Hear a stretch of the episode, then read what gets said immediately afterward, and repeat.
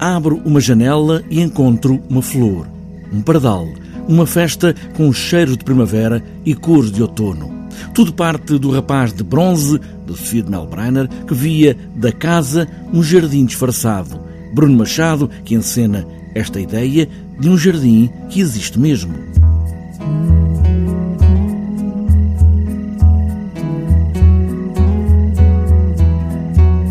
Jardim de uma sociedade, não é? É sempre uma analogia uh, e este conto uh, fala um pouco sobre isto, não é? Deste, deste jardim que ganha vida à noite uh, e de um sonho de, de, de, uma criança. E mesmo que este seja o ano centenário do nascimento de Sofia de o INAC, o Instituto Nacional das Artes de Circo, já tinha decidido explorar este conto olhando estes jardins onde Bruno Machado diz estarem cheios de fantasia. Em que as personagens, para além de, ganharem, de serem flores e ganharem vida, elas também são um pouco super-heróis, porque o circo entra aqui uh, desta forma mais arrojada, não é?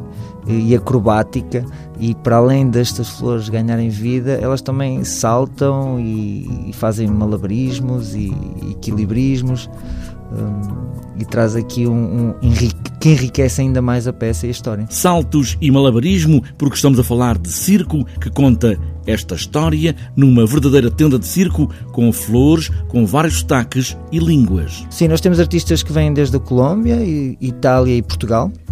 Uh, todos eles são alunos do Instituto Nacional de Arte de Circo.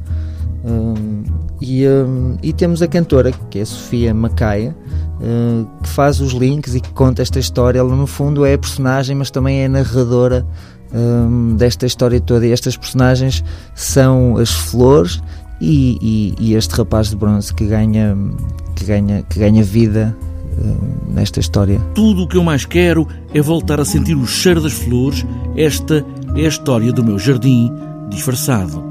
É o espetáculo Jardins do Circo de Papel.